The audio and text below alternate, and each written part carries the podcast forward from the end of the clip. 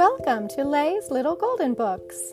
I hope you all enjoy today's story, and maybe the grown ups will remember it from their own childhood.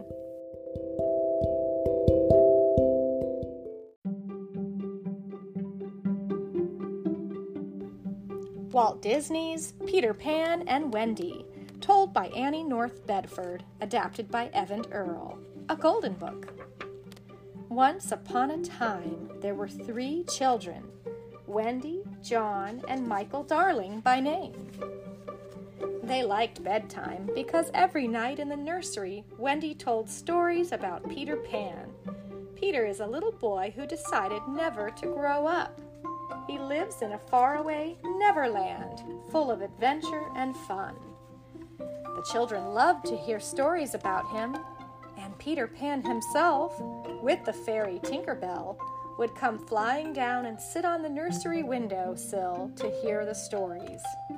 One night, Peter asked the children to come with him to the Neverland. Wendy was delighted, and Peter taught them how to fly. It was as easy as one, two, three. All it took was a wish and pinch of pixie dust, and a little practice, too. Then out the nursery window they flew, and away to the Neverland. The Neverland was a wonderful place, an island in a nameless sea. There were fairies living in the treetops. There were mermaids swimming in a lagoon. There were real red Indians in a village on a cliff. There were woods full of wild animals. Best of all, there was a ship full of pirates, wicked ones, with a specially wicked leader, Captain Hook. Wendy, John, and Michael knew at first sight that they would love the Neverland, and they did. They liked Peter's wonderful underground house with lots of hidden doorways and a great big hollow tree. There they met the lost boys who shared Peter's home, and the boys were delighted that Wendy had come to tell bedtime stories to them. But they did not spend much time in that underground house.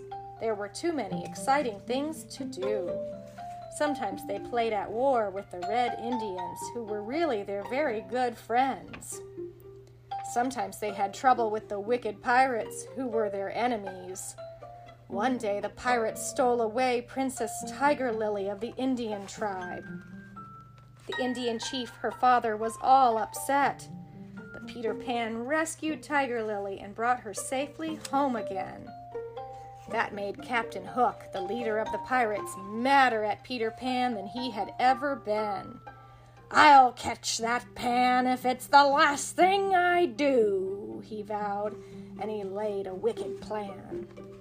He kidnapped Wendy, John, and Michael and all the lost boys while Peter was away, and he took them to his pirate ship. Now, my fine fellows, said Captain Hook when he had the boys and Wendy on his ship, which will it be? Will you all turn pirates, or do you want to walk the plank and fall kerplash into the sea? I guess we'll turn pirates, said the boys, but Wendy would have none of that. I think you should be ashamed of yourselves, she said. Peter Pan will rescue us. And she was right, for at the last minute Peter Pan appeared. He beat Captain Hook in a good fair fight, and he freed every one of his friends. They scared those bad pirates into jumping overboard and rowing away in their boat.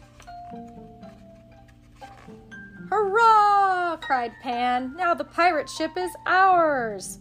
Where shall we sail to? cried the boys. It's time we went home, Wendy said. If you must go home, we'll sail there, said Peter Pan. With a wish and a pinch of pixie dust, they made that pirate ship fly, and away they all sailed on that ship through the sky to the nursery window again.